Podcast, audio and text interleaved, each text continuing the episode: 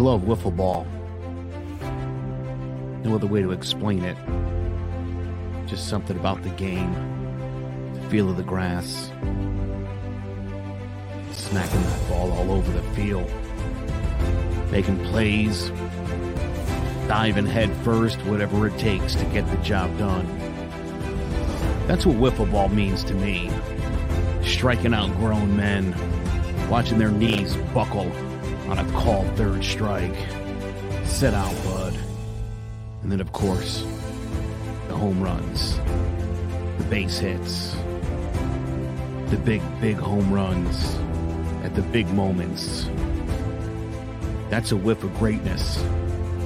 Join us all season long for the Joe Aguirre Story, a CMG podcast.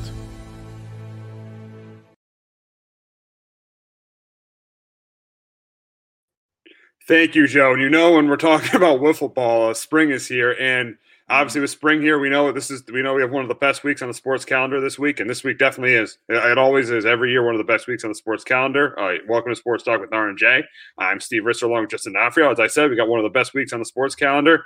And how about the Patriots? They came out swinging in free agency. I mean, they had a ton of cap space, and they took full advantage of it. I mean, they went out, they signed Matt Judon. They signed the two tight ends, Hunter Henry and Jonah Smith. They signed Nelson Aguilar. They signed Jalen Mills. They signed that run stopper. I can't pronounce. I don't think I can pronounce it. Prodox or something. Yeah, the guy from Miami. They signed him. They got Kendrick Bourne. So they really they had a lot of holes on that roster last year. They really loaded up in free agency. And this Patriot team, I think, you know, with all these moves, even if Cam is the starting quarterback, I think this team's an 8-9 win team. I don't think this team makes the playoffs, but I think this team is close to making the playoffs. But I think this is an 8-9 win team. I think this is a team that is definitely better. I think definitely on the defensive side of the ball, because remember they're going to get Patrick Chung, they're going to get Dante Hightower back. Now they got Matt Judon as a pass rusher. You got that run stuffer in the middle now. So I think this defense could very easily be a top 10 defense. On the offensive side of the ball, I think they're definitely going to be improved. You know, obviously they'll be able to run the ball with Damian Harris, but I think, you know, with the two tight end set, they'll play a lot of 12 personnel with Hunter Henry and Jonah Smith. So they'll run the ball, play a lot of 12 personnel, and I don't think this is a playoff team because you don't know what you're getting. You don't know what you're getting at quarterback. The quarterback's a big question mark. Will Cam improve in year two, or are they going to draft the rookie quarterback? So the quarterback's a question mark. So I don't have this as a playoff team, but I definitely think this is a team that has improved. I think this is an 8-9 win team. But Justin, I got a couple questions for you. With these moves, are the Patriots the best team in the AFC East? No, not quite. I think I have them right there with Miami. I have them as a 9-10 win team. And actually, in the last hour, they just signed Ted Karras back at center, like 1 year, $4 million deal, and Carl Davis. Is Karras re-signed with the Dolphins or with the Patriots? No, he came back to New England. Yeah, that's a downgrade over David Andrews. Because now it's like Andrews probably gone, which I thought it sounded like they were going to sign him. And I've heard Miami is in on Andrews too. That's what I heard, which that would hurt even worse. But I have him right there with Miami, 9-10 win team. I think Bill, like last year, could steal us a couple games, you know. But I really enjoy this, or I'm really going to like seeing this defense. Jalen Mills can play all over the field. And Bill loves to move guys all over the place, and I think he's going to be a really solid addition. Matt Judon, I can't wait. I know the last few years he's been down, but I can't wait to see what Bill can do with him. And, you know, you get Hightower back. It sounds like maybe they even go after Kyle Van Noy again. So it sounds like that linebacker, position could be pretty good once again.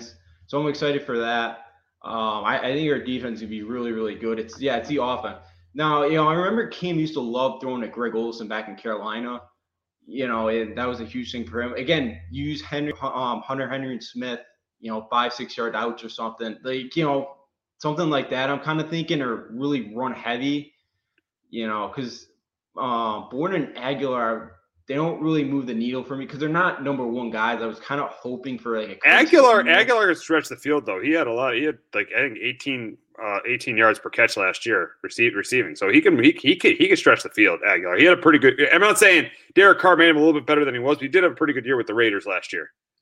Yeah, you know, I know the drops have been probably – like Cam can't really throw deep is the only – That's the problem, issue. Yeah. So you know, I was kind of maybe hoping for a Samuel, but again, it's better than what we have though. So I'm not, you know, sitting here. It's better than what we have, you know, but yeah, I think this is a playoff team. I think it's a 9-win team. Again, I could see him finishing second, but I still think they're 2-3 games back of Buffalo. Yeah, yeah, and you answered my question. They are a playoff team, but are they Super Bowl contenders? I think I could see him getting the AFC Championship game with Bill Belichick on the sideline, but I don't see them going to a Kansas City and winning. You know, I could see him going anywhere else in January and winning, stealing it, going there and winning, but I just can't see him going to KC. So I you know, I'm like, if I think they could get the AFC Championship game, I guess they can be. But you know, if it's Kansas City that they got to face in the AFC Championship game, they're not better than Kansas City at this point. No way that Cam Newton goes in the Arrowhead and beats Patrick Mahomes. Just no way.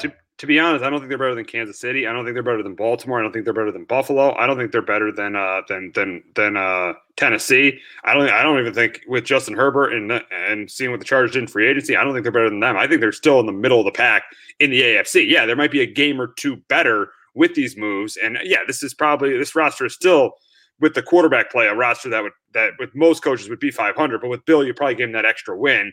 But I still think this is a team that's a fringe playoff team. And I still don't think this is a playoff team, but what I like what they did was, and it shows you, they could be, you know, they could be having Cam Newton they could be planning on having Cam Newton as the starter this year. Is they built the team around Cam's strengths with the two tight ends, with Jonah Smith and Hunter Henry.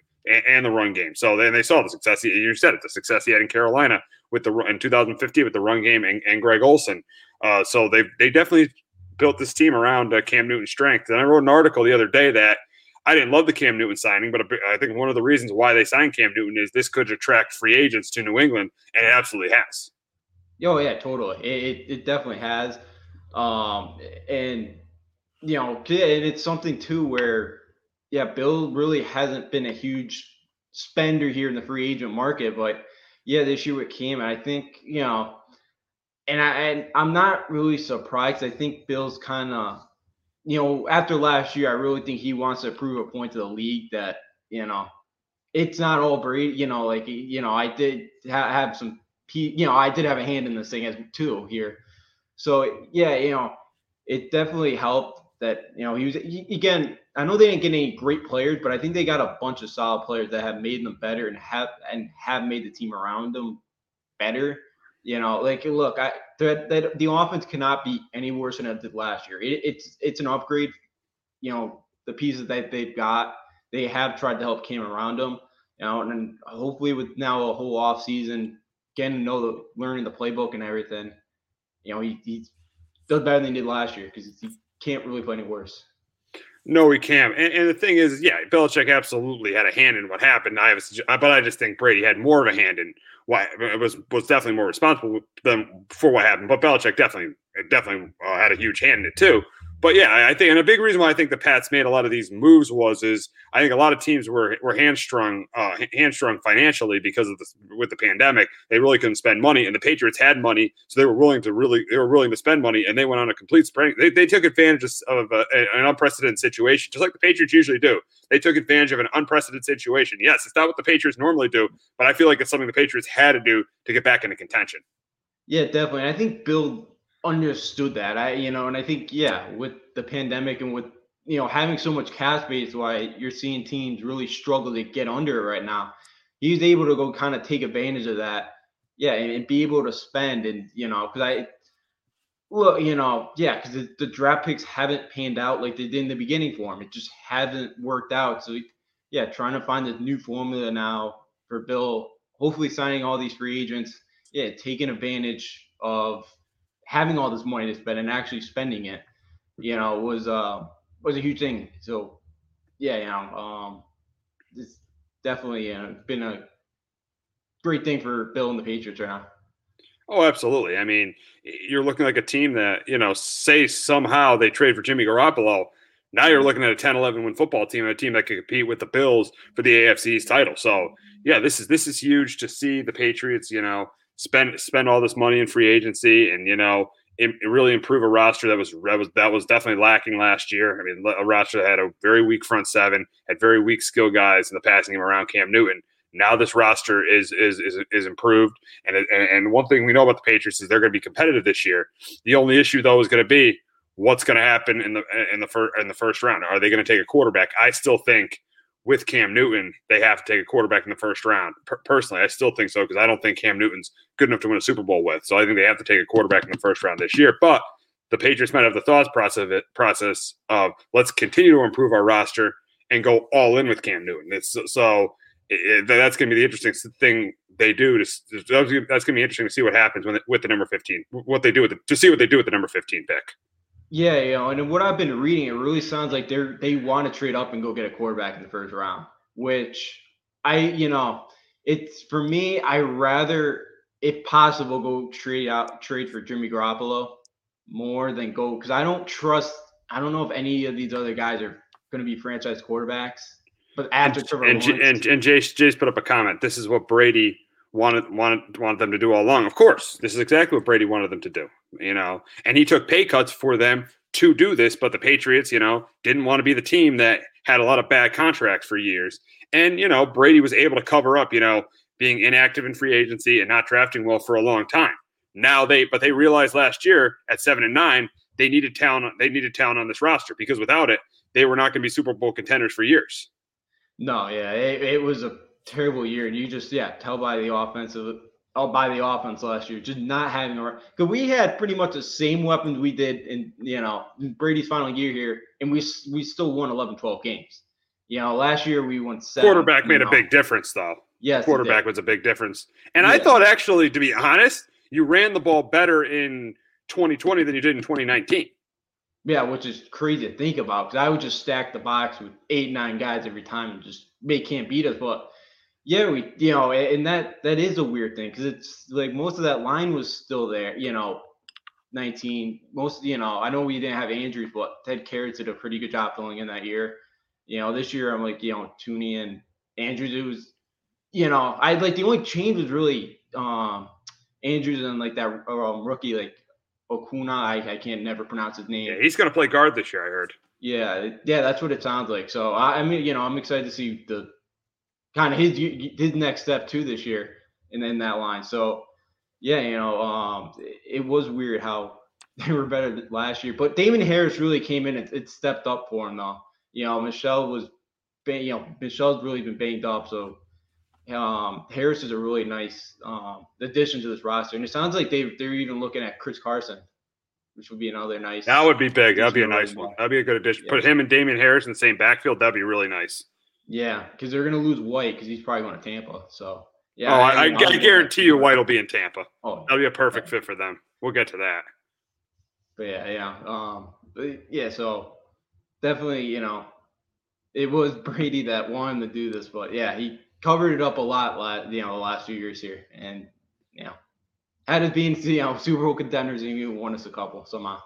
Absolutely. That shows you how great he is. Yeah. But, yeah, going back to the quarterback thing, what they do in the first round, yeah, I feel like they have to draft trade up for Trey Lance or draft Mac Jones if he's there at number 15, because I just don't think Cam is a long-term solution. But I wouldn't be surprised if they drafted, like a Micah Parsons at 15 and went all into him with Cam. Yeah, I wouldn't mind having a Micah Parsons in the first round, but I'm really at the point where, I want to find that long-term franchise quarterback because I know Cam Newton's not that guy. I've heard the rumblings of Mac Jones because his stature – I'm not comparing his play to Tom Brady, but, like, his stature and his body, it really does compare to Tom Brady, and I really think that the Patriots like that. So I feel like if it's any of those quarterbacks, it's Mac Jones right now. But, they really do need that franchise quarterback. Because, unless it's Cam's shoulder, I think – because I think it's his shoulder. Unless it magically heals over the offseason, I don't see him being too much better. I can see him being a bit better, but not much. And Jay said, I like the Mac Jones fit, and I do too. I think that would be really good, especially with he has a good offensive line, good running game. you know, good defense. So if he goes there, he won't be playing from behind as much. So I really, I think they if they can get ahead in games, he could, he won't be a super, I don't think he's going to be a superstar, but I think he could be, a top 10, top 15 quarterback if he goes to the Patriots. I like the fit too. Yeah, I would love to have Mac Jones. I think, I think he fits. Yeah, I think he fits, with McDaniels. Yeah, the running game, the line, defense. I think he'd fit in really, really well. The only thing is, because I think he's going to be a good quarterback. The thing is, I'm not trying to take any away from what he did last year, but his wide receivers are so good that oh yeah, you didn't have to really, Yeah, I mean, when you have Jalen Waddle and Devontae Smith and Najee Harris, it's pretty easy. It's pretty easy to play to put up numbers with those guys. And you look at it, Alabama has not produced in the Nick Saban era. Yeah, Tua could potentially be one, but Alabama hasn't produced a franchise quarterback yet. No, they haven't. The McElroys, the AJ McCarron, Aaron McCarron. Trying to think. Jalen Hurts could potentially be one too. Jalen Hurts, yeah. Trying to think before that. Coker didn't even get drafted. Got John Parker Wilson. I think Parker Wilson. He didn't turn in that much at. So most of them just turn backups or free agents. Exactly. That does scare me a bit, but we'll see. If he works under McDaniel, I think too would be a big help for development too. So that is a worry. They haven't had a franchise guy like Saban's there, but. Hopefully Mac maybe could be that guy if it's a New England. Yeah, we'll see what happens. And because of all what they've done in free agency, they spent a lot of money, building this roster. Now they got to get the QB right. So that's what's got to happen for the Patriots. But we got to get to my team, and it was relatively quiet for my team until yesterday when they gave Leonard Williams the big contract, 3 years, $63 million, $45 million guaranteed. And I think this is a great move for this team. I think they needed a cornerstone on defense. He had a great year last year, 11.5 sacks, had two huge sacks and two of their wins at the end of the season against Seattle and against the Cowboys. This guy was a beast last year, the best player on this team last year, no doubt. I don't want to hear anybody tell me anybody else was better than Leonard Williams on this team, because you have no clue what you're talking about if you tell me that anybody was better than Leonard Williams on this team last year. He was outstanding. He was a complete beast. He anchored this defense last year, and did he play at this level throughout his career? No, but since he's been traded to the Giants, especially last year, he's been playing at a high level. Right now, last year he played like a top 5 defensive tackle, and he absolutely deserved this contract. 3 years, $63 million, and I'm really excited to have Leonard Williams on this defense for the next 3 years. Yeah, it was definitely a nice pickup, and especially re-signing. Yeah, it was huge for the Giants to re-sign this guy. With how good your guys' defense was, he really stepped up his game last year. It's such an important piece of why you guys are competitive in this division. Why your defense was so good last year. It was definitely a must sign situation for the Giants to be able to keep Leonard Williams in town, because with the defense you guys have built, to have him kind of in the middle of it. I think we lost Justin there. Yeah, I mean, yeah, for the defense we built, yeah, it's really, really good to have him in the middle of this. Oh, you're back, Justin. To have Leonard Williams back in the middle of this defense with kind of the core you guys have built for your defense, how good it's been. They keep the a big part of that here in New York is such a big thing. I thought it was a terrific signing for the Giants. He was terrific last year. Absolutely. And as a result of that, though, they did have to let Dalvin Tomlinson walk, which I don't mind one bit. That they let Dalvin Tomlinson walk. Dalvin Tomlinson's a good player, but number one, he was a Jerry Reese guy, not a Dave Gettleman guy. And number two, he's a one-trick pony. All he could really do is stop the run. And he didn't play. He played like less than 50% of the snaps last year. So I am fine letting Dalvin Tomlinson go. I think he'll help Minnesota in the run game, but I'm fine letting him go. Because D tackle too. So, I know he was a captain, and he hasn't missed a game, I don't think, in 4 or 5 years in the league. But, you already have Williams. It was kind of one of those things that it was probably better to just move on for him. I know, in the locker room, it's kind of you lose a lead in the locker room, but it was smart to kind of move on. I think you had bigger after you signed Williams, I think you had bigger priorities after, than Tomlinson. So yeah, it makes sense. Williams was the priority this offseason. Yeah. They needed to sign Leonard Williams at any cost, and they did. Yeah, they did. It was smart. They needed to. They really need to keep him around, and yeah, it's going to be a good thing that they did. He's really stepped up his game since getting traded to New York. Oh, he's traded from one New York team to the other New York team. Yeah, which is odd, but yeah. And Jace made a comment. I knew he was going to comment about this guy. You know, because he's a Pac-12 guy. He likes the John Ross signing. If he could stay healthy, he could be a solid weapon. And I agree for what they got him for, 1 year, $2 million. Yeah, I mean, very low risk, high reward. I'll tell you, if he could stay healthy. But that's the biggest thing. If he could stay healthy, I mean, he's been hurt. He's missed almost the entire 2017 season. He's missed almost the entire 2020 season. This was a really, really, really bad pick for the Bengals at number 9 because the guy can't stay healthy at all. But yeah. First round pick for what we got him for. Very low risk, high reward. I mean, imagine if he could stay healthy. And come on, Jace. Schematically, Williams is better for Graham's defense than Tomlinson. Yeah, I don't even care about scheme. Williams is just clearly a better player than Dalvin Tomlinson. That's why you sign Leonard Williams over Dalvin Tomlinson any day of the week. Leonard Williams can do everything. He can stop the run, and he can get pressure on the quarterback. All Dalvin Tomlinson can do is stop the run. You don't give that guy a bunch of money. You don't give Dalvin Tomlinson a bunch of money. He's a one-trick pony. In free agency, you got to make choices, especially when you potentially have to pay Saquon Barkley down the road and maybe potentially have to pay Daniel Jones down the road and maybe even hoping to maybe see if you can get like a Juju Smith signed here too in free agency. So you have to make choices there. Yes, schematically it is, but also the biggest reason why they signed Leonard Williams is because he's just clearly a better player than Dalvin Tomlinson. Now back to John Ross. Yeah, just so for John Ross is just a low risk, high reward signing for the Giants. Yeah, totally. You know, this kid is really, really quick. I remember, coming out of Washington, the kid was just a special talent. It's unfortunate that the injuries have really derailed him so far in his professional career. But yeah, this is a guy, a deep threat for Daniel Jones here. Probably not gonna be the number one guy, but there definitely won't be the number one guy. But look, he could stay healthy with his speed. He could definitely make an impact for this offense that, they do need some more, they need weapons for Daniel Jones. So yeah, it's a low risk, high reward type situation for the Giants to sign John Ross. Absolutely. Absolutely. Absolutely.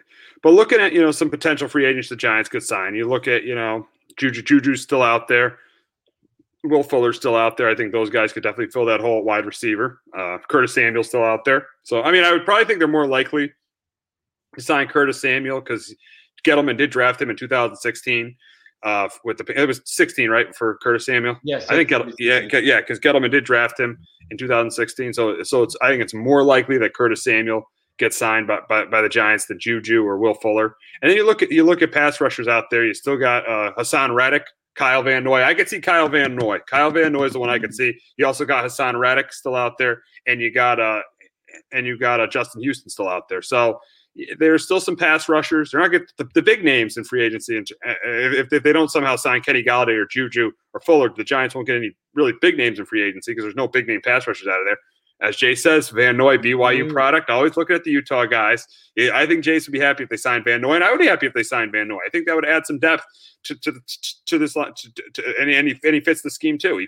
He fits Patrick Graham's scheme because he was there. He played in New England when Patrick Graham was an assistant in New England, so he fits the scheme well. I would really like if we would sign Kyle Van Noy, and that would add to the depth at outside linebacker with the Kyle Fackrells, the Lorenzo Carter. So it would add to depth at that position as well. So they get, kind of a lesser free agent as a pass rusher and even a lesser free agent as a receiver. I think the Giants did a pretty good job in free agency. With Van Noy, it always seems too, like all these old Patriot assistants love to go after all New England guys. So, it always seems like, so maybe, there's always that possibility there. They go get a Van Noy. Haason Reddick was, one name. I know Olivier Vernon's still out there. You think any chance there's a reunion there or not for Olivier Vernon? Not really, because I don't think the scheme fits that well. I think he's a 4-3. He's more of a 4-3 defensive end than a 3-4 outside linebacker. And we saw that one year he played with the Giants in 2018. He wasn't great as a 3-4 outside linebacker. He's more of a 4-3 defensive end. So I don't think the scheme fits that well for Olivier Vernon. He's getting old, and I don't think the scheme fit is there for him. Okay, yeah, because I think Vernon had 30. Yeah, 32, I think, for Vernon, something like that, but. Yeah, so I had Haason Reddick. I even saw Clowney's name, but I don't think what we saw last year. He's gonna want more money than he's worth. No, I would stay away from Clowney. Yeah, Justin Houston would be another good one for the Giants. So I could take a Reddick, Van Noy, Houston, one of those guys. For wide receiver, Will Fuller would be nice because you guys definitely need the number one. I like Slayton, but he's not really. Slayton to me, he's a two to me. Slayton's a two. So is Shepard. Shepard has issues staying healthy. So I really want a number one receiver on this team. I think Juju would give us that if we had it. Yeah, Juju would. I even put T.Y., but he's been so banged up. I don't know. Too banged up. No, T.Y. is too banged up. The problem, Will Fuller too. Will Fuller's just so undependable. We'll get to that. We talk about some of the free agents that haven't been signed yet, but yeah, Will Fuller's too undependable. So Juju would definitely. Galladay's obviously my first choice, but Juju would be my second choice. But I think they're going to be more. They're going to more look at the route to maybe if they do sign a receiver, be more like a Curtis Samuel, I think. Yeah, he would be a solid wide receiver for what you guys have. Obviously he's not a Golladay or a Juju, but again, he's a solid wide receiver, knows Gettleman. I think, that'd be a really nice addition for the Giants offense. Absolutely, absolutely. So we'll see what the Giants end up doing. I don't think they're going to do that much in free agency. I think they're going to be looking towards the draft to improve at wide receiver. If they could get Waddle, Chase, or Smith, that would be great for them. So I think they're going to be looking more towards the draft to improve there. But we'll see what the Giants end up doing at free agency. They don't have that much cap space. So they did free up a little bit because they reworked Nate Solder's deal. But we'll see what the Giants end up doing at caps. We'll see what the Giants end up doing in free agency. But I don't think they're going to do that much. But we got to get to the defending Super Bowl champions and the team that, in my opinion, won free agency. And I'll tell you why, in my opinion, they won free agency. When you looked at, Levante David, Chris Godwin, and Shaq Barrett all being free agents, your guess was, one of them's probably going to walk. They're not going to be able to sign all three. But you know who their quarterback is. He takes less money. He saves $19 million in cap space. And guess what happens? They franchise Chris Godwin. They sign Levante David, 2 years, $25 million. He's not getting paid. He's not the highest paid linebacker. And they also, even after Shaq Barrett said you're not getting a hometown discount, they end up getting a discount on Shaq Barrett, 4 years, $72 million, $18 million a year. So they won free agency because they got the three key players they needed to get back. And I think they got a great, great chance to defend this championship next year. Oh, they totally do. And people wonder why Tom has won seven. He is the greatest quarterback of all time. You wonder why Tom's won one, and Tom Brady's has seven rings, and Aaron Rodgers has one ring. Tom Brady wants to win. He doesn't care about how much money he makes. He just wants to win championships. Yeah, man, you can tell. Every year, it finally people thought he was gonna go to Tampa. Finally, could get the money he deserves, but It frees up more money for, Barrett, David, and Godwin. Yeah, Tampa has won the NFL free agency. AJ Green. You know what? He's way past his prime. Way past his prime. I think he's a below average receiver right now, AJ Green. But I don't think he's that much worse than Christian Kirk or Larry Fitzgerald, and he might take a little bit of pressure. A veteran who might take a little bit of pressure off DeAndre Hopkins. So, I don't mind the signing. I don't know if Jace, do you know the number figures? I mean, I'm not sure. Probably like a 1 or 2 year deal with them. Probably, yeah. So, he's a below average receiver at this point. He was the third best receiver for the Bengals last year, so. He's not even close. One year deal. So he's not even close to what he once was. But hey, for what they're getting him for, you don't mind it. No, yeah. Wow. One year, $8 million. Yeah, you got the numbers for us. 1 year, $8 million. Yeah, I don't mind it. Like that. Hey, look, if he could stay healthy, that's been the because he's another wide receiver just had not been able to stay on the field. Yeah, but there were times last year you didn't even know he was still on the team.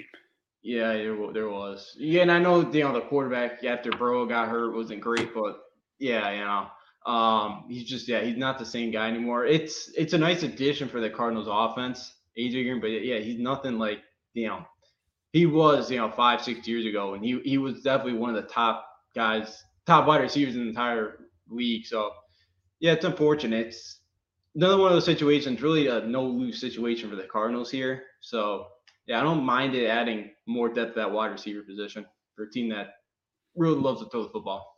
No, not at all. Not at all. But going back to the Buccaneers, with the moves they made, and also I forgot about this, they signed Gronk too. So that, you know, they got the chemistry between Brady and Gronk. So Brady did a great job in restructuring. Now this team is in great, great position to repeat as Super Bowl champions. Oh yeah, definitely. And you know, I know Gronk said he was in a test free agents, but you never knew. You knew he was never going to leave Tom Brady. You knew that was coming. But yeah, you know, they're probably going to have James White in the next few days. So and that's perfect for a team that probably won't re-sign Fournette. So, you know, that could, James White could be an extension of that running game and the short passing game for Brady. And you could also use White as a running back too. You could use him and Ronald Jones in the backfield. So yeah, it's just where's the hole on this Bucs team?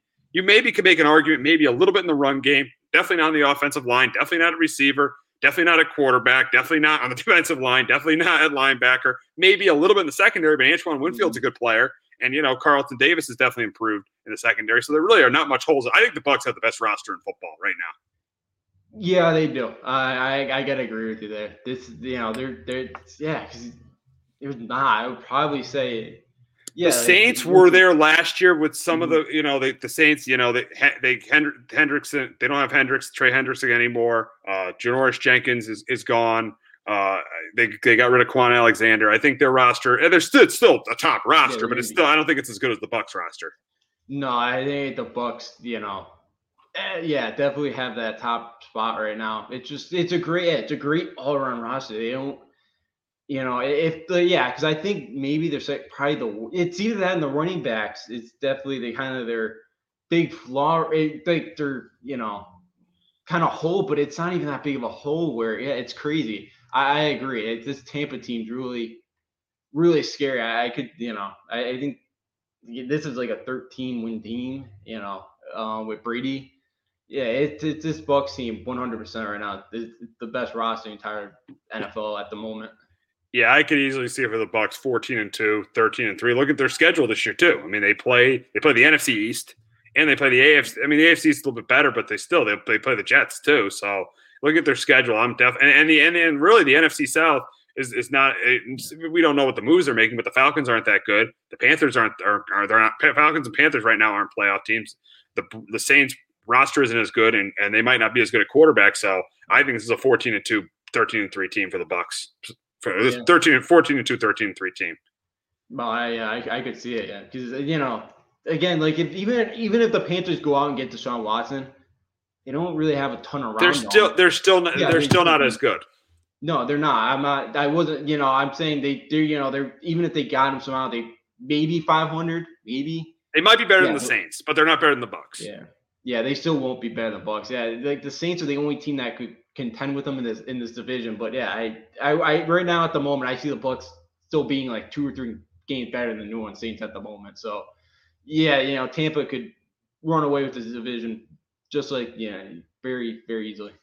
Absolutely. And speaking of the Saints, they had a busy week too as Drew Brees retires from the NFL. Great career, outstanding career. He's clearly a first ballot Hall of Famer. Super Bowl 44 champion, Super Bowl 44 MVP, 2009 NFL MVP. So, was he the MVP in? I don't know if he was the MVP in 09. Oh, Payton, I think, was the MVP that year. He was close to winning the MVP that year, but yeah, Super Bowl MVP in Super Bowl 44, beat the Colts that year in the Super Bowl, and his career was, it started slow. He had that shoulder injury at the end of his time with the Chargers, but then he completely revitalized his career in New Orleans.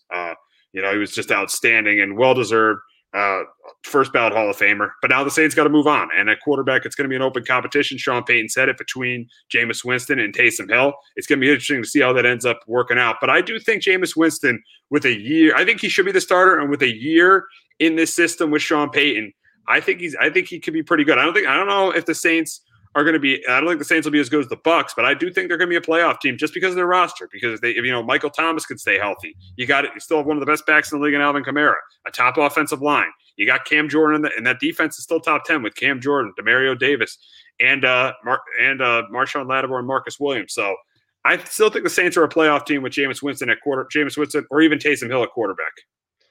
Yeah, for Drew Brees, a phenomenal career. I know he wanted to get that second one. He wanted to, he very easily could have got that second one in 2018. Wasn't for that terrible call. Yeah, it's unfortunate that call happened. It was ridiculous. But yeah, absolutely stunner. It's, fabulous career, 20 years. And, with his size too, and just, right now he's the all-time lead. I know Brady's probably going to pass him, but right now to, lead being the all-time leading passer in the league. It was a really slow start for him. And again, a lot of people didn't know if he could make it in this league because of his size, and he proved a lot of people wrong. He had a, phenomenal career at the New Orleans Saints. It's unfortunate he couldn't get a second one, but definitely no doubt first ballot Hall of Famer. He had a great career. For next in line for the Saints, signing Jameis Winston and then restructuring Taysom Hill's deal, which I couldn't understand given the 4-year, like $160 million or something they gave him. I don't like right now. I see Hill getting the starting job just because of how much they're going to give him. Yeah, but that contract's voidable though. That contract's voidable after this year. It's not that bad. The contract's not that bad. That's a voidable contract after this year. Okay, I just it's still just a weird move, but I still don't understand it. Why? Why they gave him all that? Even they could. Make it like a voidable contract. Jameis, because he has such a big arm, it's just if he just could stay away from the turnovers, he can stay away from that big mistake. I think he could be a really good but he can be a solid quarterback in this league. He just has to stay away from the bad decision making. And it's in Tampa. Yeah, I could see that. I could see that in the Saints team, him, staying away from that stuff, protecting the football, not making as many mistakes and making some big plays. I really could see that this year. Yeah, I know he kind of fit Bruce Arians' system with the way he wants, like a lot of deep throws and kind of just, with all the interception, like where it's like for Arians, he doesn't, I'll take all the shots you can. But yeah, so I could, in that Sean Payton system, I could really see Jameis Winston fitting. He got the LASIKs. Yeah, he's good with INTs. We'll see that. We'll see what happens there. We'll see what happens there, Chase. We'll see. But yeah, we'll see. Yeah, we'll see what happens. It'll be interesting to see what the Saints do at quarterback. I still think they're a playoff team, but they're not as good as the Bucs. So we'll see what happens there. But we got to go to another free agent who got some big money this morning, and that's Trent Williams. 6 years, $138 million, $23 million a year. I think this is a really good move for the 49ers. Even though he's 33, this is a really good move for the 49ers because with Jimmy Garoppolo missing a ton of games in the last 3 years, they need to have somebody protect their quarterback, no matter who their quarterback is. Say they trade Jimmy Garoppolo and trade for Sam Darnold. They need their quarterback to be protected because that's been the biggest reason why the 49ers have had bad years in 2018 and 2020 because Jimmy Garoppolo got hurt.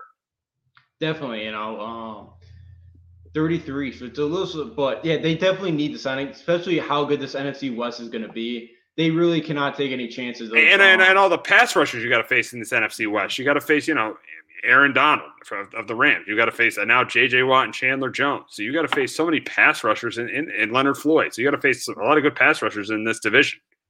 Yeah, you do. So it makes sense that one of the best offensive linemen in the league. So they had to keep him around, to try to keep Garoppolo healthy because again, you lose Garoppolo, you have no shot at competing in this division this year. Just how good, how deep it is. Oh, absolutely. I mean, if you lose Garoppolo, you're done. You're done. Just like they were last year, like just like them in the middle of the year last year, they were done because Garoppolo got hurt, and then the season was over. So yeah, in this division, you got to keep your quarterback healthy. That absolutely has to happen. Yeah, and all the injuries last year with the rest of the team too, they hurt that all those they lost all those guys. It was a tough year for the Niners. So yeah, they got to hopefully stay away from that injury bug, and versus again, hopefully helping that will be Trent Williams, so keep Garoppolo healthy. Yeah, that's absolutely. He had a really good year last year. I mean, after they traded for him, they got only had to give up a fifth round pick for him. So had a really good year last year, and we're looking forward to see what he's going to do this year with the Niners. But we'll look to some other free agents who haven't been signed yet, and there's three. They're all wide receivers, and the first one is Kenny Golladay. And I think a big reason Kenny Golladay hasn't been signed is because he just doesn't get a ton of separations, and he missed a bunch of games for the Lions last year, so he's not dependable. And he's really big. He's great at getting getting jump balls, but he's not great at getting separation. So I think that's a big reason why Kenny Golladay hasn't been signed yet. Juju Smith-Schuster. The thing about Juju is he had a really good year in 2018 when he was a number 2 to Antonio Brown. But since he's been a number 1, he hasn't put up huge numbers. And I think that's a really, really big reason why he hasn't gotten a big deal. But you could argue last year the Big Ben fell off in the second half of the season. And then you saw the quarterback situation in Pittsburgh the year before was absolutely terrible. But if you're going to be a great receiver like DeAndre Hopkins, those years when he was in Houston before Deshaun Watson, he still put up big numbers. If you're going to be a great receiver in this league, you saw Larry Fitzgerald in his career with bad quarterback play put up big numbers. So Andre Johnson put up big numbers with bad quarterback play. Calvin Johnson, before Matthew Stafford got there, he put up numbers. So if you're going to be a great receiver in this league, you're going to be worth $20 million in this league as a wide receiver, you got to put up numbers no matter who your quarterback is. And I think that's the bigger issue with Juju Smith-Schuster is he just can't put up big numbers with bad quarterback play. And lastly, Will Fuller, the biggest reason is just lack of dependability. He's got talent that he just is not dependable at all. And I think that's a big reason why Will Fuller's hasn't been signed yet. Yeah, Golladay, it's kind of banged up last year. And I think for all three guys, you're just right now with how the market is and with everybody trying to get under cap, I think, they're not getting what they want. Golladay, Juju, and Will Fuller are really good wide receivers. And I think too, for these, wide receivers, it's kind of, scheme fit and how, I think it's a big key for this as well. And maybe it's not that those teams, like a Kenny Golladay, I could see, and going like the Giants. I don't think the Jets anymore after Davis. That's what he signed Davis or, maybe like Miami. Like there's a couple of teams I could see him going to, but yeah, if he can stay on the field, he's a really talented wide receiver. And then with Juju, after Brown left, he was a really good number 2 wide receiver, and then he kind of got the promotion to be the number 1 guy, and you can talk about the quarterback situation in Pittsburgh. He never really put up the big numbers like he was when he had Antonio Brown as the number 1 guy. So, I think there's, some hesitation there with teams to give him all that. And, Will Fuller, he's another guy. He has the talent, but he just has not been able to stay on the field. He's getting older, too. So, it's another kind of tough situation for him. Coming off the PEDs at suspension at the end of last year, which probably did not help his cause in the, this right now in the offseason, so it's a, your time for some of these wide receivers, but he's got the talent. I just don't think most of these guys are getting what they want because of the new salary cap. Everybody's trying to kind of get under it and, going to pay $20 million. No, these guys are not worth. These guys, the teams do not want to spend this kind of money on, lack of dependability. And there's none of these three receivers have proven they could be could either stay healthy or be a true number 1 receiver. And teams are just not going to pay that kind of money if you haven't proven that. Yeah, definitely. And it's such a league now where it's so pass heavy. You got to have that number 1, wide receiver for your quarterback, and all three of them. I think, Galladay's, would be kind of the top guy on that list. But if you're not hurt, if you're hurt all the time, you can't It's tough to throw money around at these guys, in the NFL, for number one guy. It's too risky. So, yeah, I think that's why these guys just aren't getting what they want right now. Absolutely. So we'll now go to the Jets and some of the moves they made.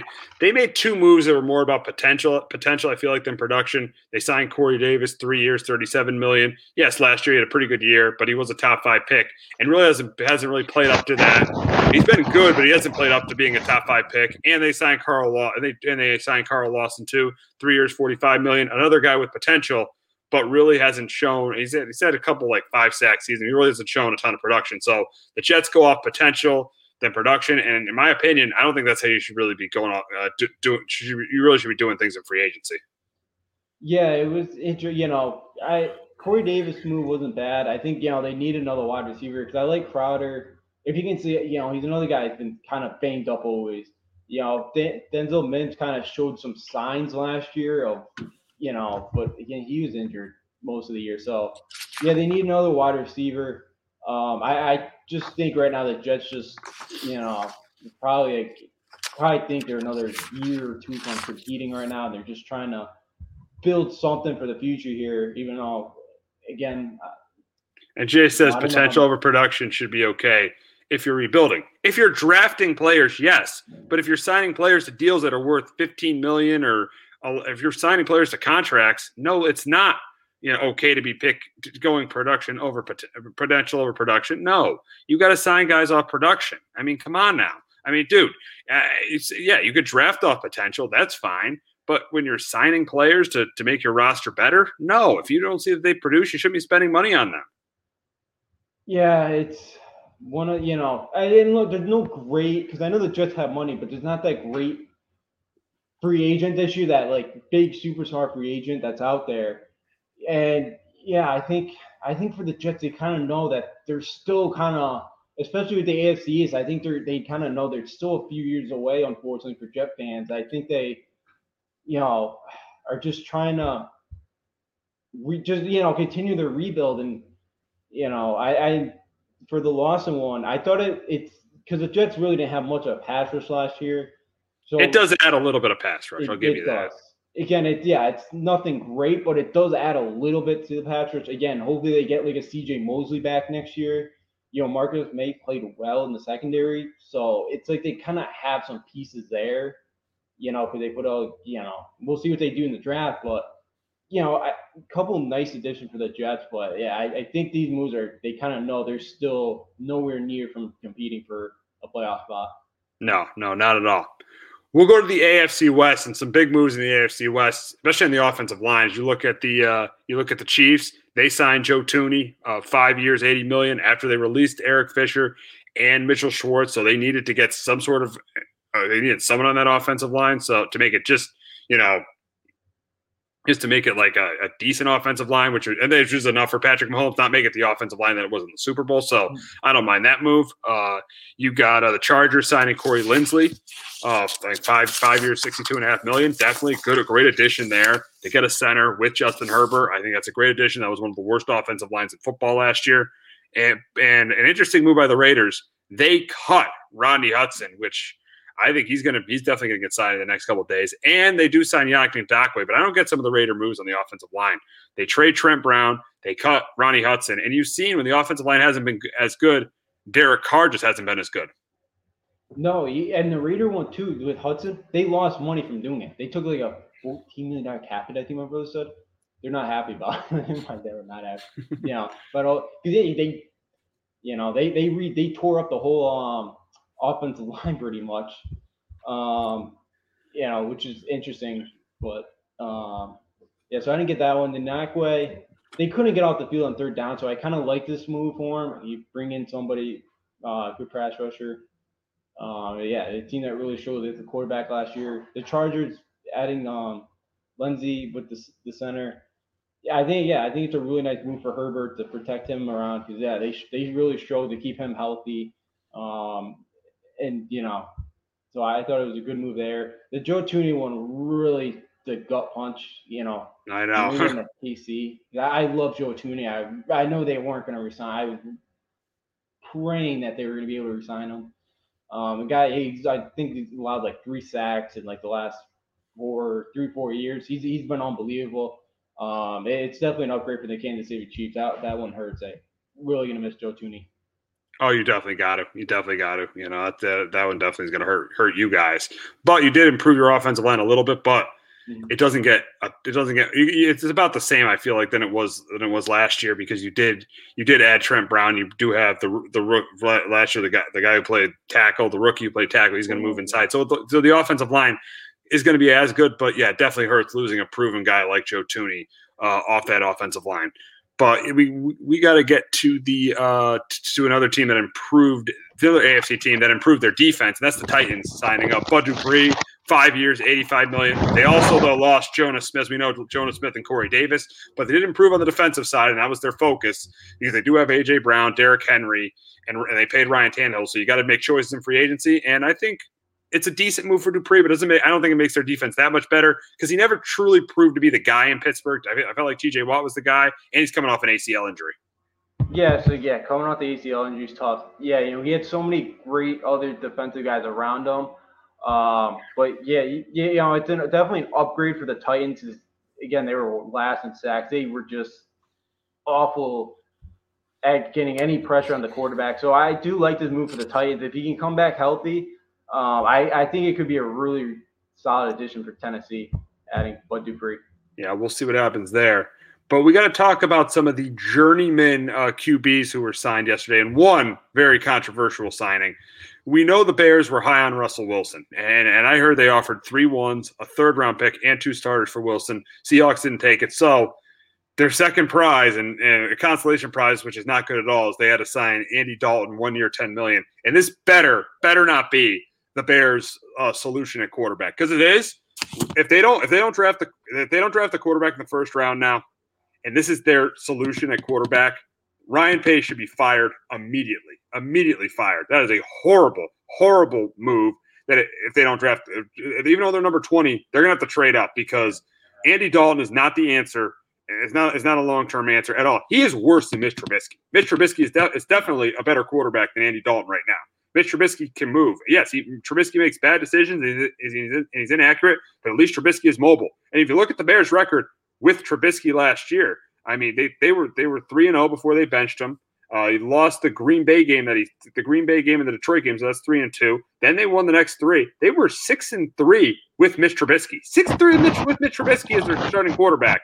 And now they're going to downgrade to get Andy Dalton. This is a failure by both Matt Nagy and Ryan Pace. More Ryan Pace for passing on Patrick Mahomes and Deshaun Watson, and then obviously drafting Mitch Trubisky. But then Matt Nagy goes in and wants Nick Foles to be there. He wants them to sign Nick Foles, trade for Nick Foles, so they do. That didn't work, and they had to go back to Trubisky last year. And now, they're probably going to get rid of Trubisky, and now they got Andy Dalton. So it is a mess in Chicago with the quarterback position. It's brutal. This poor Bears, the QB carousel they're going through right now. And the thing about Dalton is he had all those weapons in Dallas too last year, and he's still strong. You know, he showed flashes at times, but that obviously wasn't great. Now he doesn't have anybody besides Don Robinson. Yeah, and David Montgomery was okay last year, but he's inconsistent. Yeah, again, they got to really upgrade that line too. Again, it's just poor. You know, it's going to be a long. I don't see this Andy Dalton thing working out very well. Again, and then how much you keep a $25 million Nick Foles on the bench? Like, this move does not pan out. I know you said they're 20th in the drafting, you know, in the first round, they have to trade up for a quarterback. They have to. And unless they somehow – I know that, you know, Texans don't want to sign Deshaun Watson or trade Deshaun Watson, but, have they put in that offer to Houston? I don't know. They got to do something. Because Andy Dalton is not the answer. No. Oh, God, no. That's not going to pan out. I think not at all. With their defense, maybe. 6 wins at the max. 6 wins at most for that football team next year with Andy Dalton as the starter. Yeah, that's I 6 and 10. That's you're gonna do. Yeah. And we'll get to two of the other quarterbacks that signed contracts. Ryan Fitzpatrick, 1 year, $10 million with Washington. I don't mind this move, but the issue with this move is they could have traded for Sam Darnold. I think they would have been better off trading for Darnold. Even though Fitzpatrick has been better than Darnold over the last couple of years, I feel like Darnold's younger and he has more upside than Fitzpatrick. Even though Fitzpatrick does make some plays, he also makes some terrible mistakes and is going to put their that defense in bad positions at times. And the Texans signed Tyrod Taylor. Texans had to get somebody. They're probably going to lose Deshaun Watson. They need to get someone to just to look capable at the position, and that's why they signed Tyrod Taylor. Yeah, the fifth one. I'd rather see Washington, go young with a Sam Darnold at this point, but, unless it's, or like a trade, or drafting somebody. So, rather than Fitzpatrick, another kind of 1 year kind of fix here. Again, it's definitely an okay one in that division, he played well last year before they benched him in Miami. So he looked, for the most part. I think Washington needs to go young. And then Tyrod Taylor, he's been a decent quarterback. He's been able to stay away from the interceptions when he's played. It's kind of if or when they ever trade Watson, they do need a quarterback there. So, there's not much around Tyrod Taylor, but I think he's a decent quarterback. Obviously, the big downgrade from Deshaun Watson, but he's a decent quarterback to bring in for, a year until you can really figure out who you want next in line to be your franchise quarterback. Yeah, exactly. Yeah, both those teams. I think say the Texans trade Deshaun Watson, they're probably going to say they trade him to the Panthers or the Broncos. They're definitely going to draft the quarterback in the first round, and this will be the only year Taylor will be on the team. And for Washington, I think Ron Rivera just feels like I could win the NFC East with Ryan Fitzpatrick. The NFC East is not good, and I could win it with Fitzpatrick. Yeah, he definitely can. I think figured 1 year here, we can take a longer assessment of who we want to be our franchise guy. And we take a chance here in Brian Fitzpatrick and so, win this league with 8-9 wins, maybe, So I don't mind, I don't mind this signing with Brian Fitzpatrick, but I'd rather see him go young. But it definitely could pan out for the Washington where the rest of the NFC East is right now. Absolutely. So lastly, we'll talk about the guys who stuck with their teams. And we got Aaron Jones, 4 years, $48 million with the Packers. And then we got Leonard Floyd with the with the Rams. And I like both the moves. The Packers could have signed Lindsley or him. They had to choose between the two. They chose Aaron Jones. And for the Rams, you keep that defensive line strong with Leonard Floyd and Aaron Donald. Yeah, Aaron Jones, I know they lost Jamal Williams last night to Detroit. Again, Aaron Jones has been really good running, been a good running back. I think he averaged over 5 to carry last year. I think he's only got 2 career fumbles, too, and since he's entered the league. So he's been a nice piece to the Packers offense. So, I don't mind the re-signing there by the Packers. And then Leonard Floyd, 10.5 sacks last year. Again, him and Aaron Donald with that, and then the rest of that defense. It just, keep that defense attack is key. I know they got Stafford's upgrade over Jared Goff, but another good thing here for the LA Rams to be able to keep Leonard Floyd in LA. And that defense stays pretty scary. Absolutely. Should be one of the best defenses in the league next year. So we are going to move on to March Madness, but before that, we got a promo from Keys to the City. Clovercrest Media Group presents a CMG podcast, Keys to the City. Keys to the city, baby.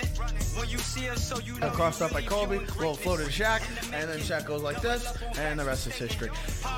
Pay attention. Don't tell me what to do, devil woman. But speaking of those Lakers, but I didn't make my. I didn't make my. I said Denver's gonna win. Yeah, you did. You said that. There's no other show like that. Clovercrest is doing great things right now. Streaming everywhere. Thank you, Trevor and Ten. That Ted, that was Keys to the City. You know, they were on last night talking about NFL free agency. They'll probably be on Friday talking NFL free agency and March Madness. And speaking of March Madness, the NCAA tournament official begins tomorrow, but it officially, everything will begin on Friday, which is rare, which is different because it usually begins on Thursday, but now it's going to begin on Friday this year. But we're going to start with the region UConn's in, the East region. Yeah, we're going to start with that region, the UConn's in the East region with Michigan, Alabama, Texas, Florida State, so LSU. So we'll start with that region, and we'll first talk about UConn's matchup against Maryland.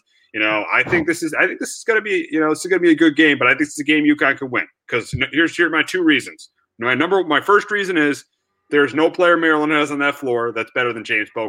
Nobody on that floor is better than Bouknight. So I think that's my first reason. And my second reason is there's no one on Maryland that's going to be able to stop Sanago. So I think if they can get the ball to Sanago inside, and they could and Bouknight could have a good game. And Maryland really doesn't. Maryland has good guard play with Wiggins, Morcell, and Ayala, but they don't really have a good inside game like they did last year with Jalen Smith, or like they have in the past. So I really think that this is going to be a win for UConn. I think they win it by, 7 to 10 points, and I think they advance to the next round.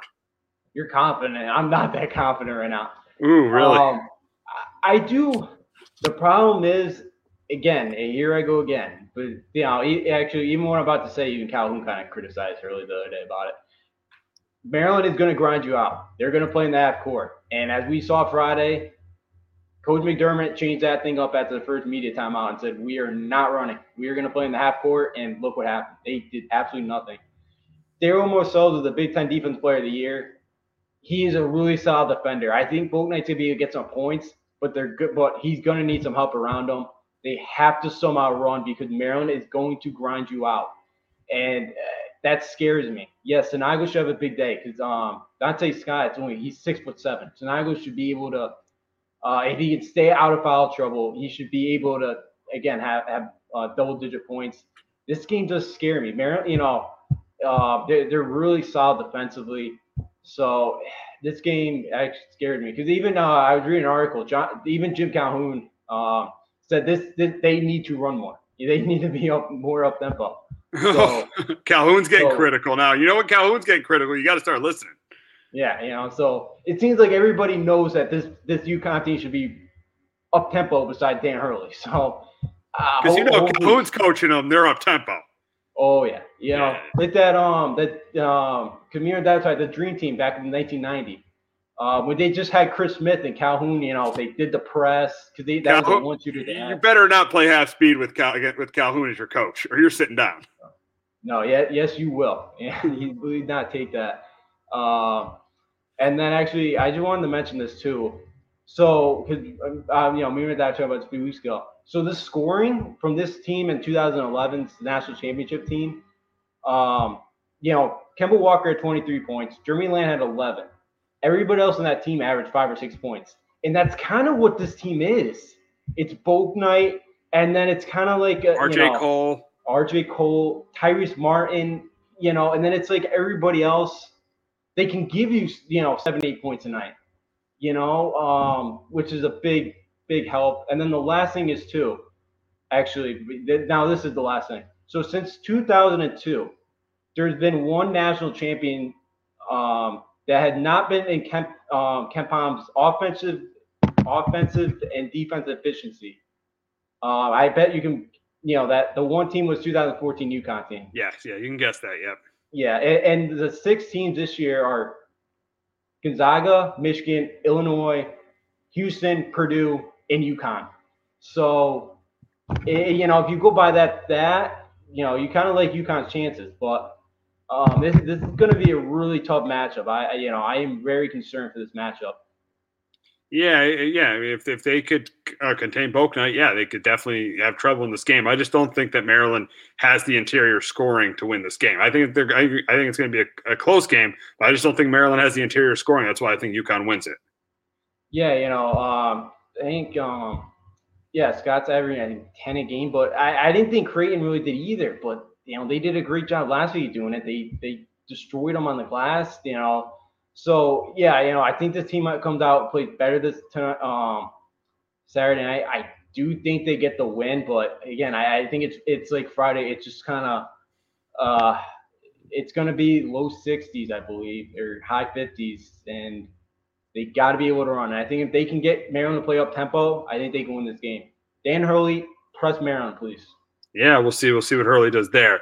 So now, what do you think the chances are for this team throughout in this region? Now, Friday night, I felt like with their loss to Creighton, that was a very winnable game against Creighton. Creighton did not shoot the ball from three at all. They did not shoot the ball well at all. So I thought that was a very, very winnable game for them against Creighton. So, and they didn't win it, and Boaknight didn't take over. I just don't see this team making – I think this team got on the right side of the bracket. But I don't see this team making a run because – I just don't think that this team, you know, I just can't see Boaknight taking over the way Kemba can.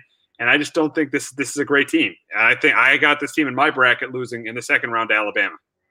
Right now I do too. I have them losing to Alabama. If, you know, again, they, you know, if they do face Alabama, you know, which they should get by Slick Rick and the Iona Gales. You know, again, they match up well with Bama, because they don't have much of an inside game either. They're going to run with you. They take a lot of threes. Nate Oates is really analytical. He loves to get threes. They love to get layups, and they love to go to the line. That's like they love doing all those three things. Look, Bama's better defensively than they have been the last few years. They don't get enough. Yeah, Herbert Jones is really good defensively. He is. And I don't think, this tied team gets enough credit because they play so fast that, you know, their opponents do get so many possessions as well that, their games are usually more high scoring.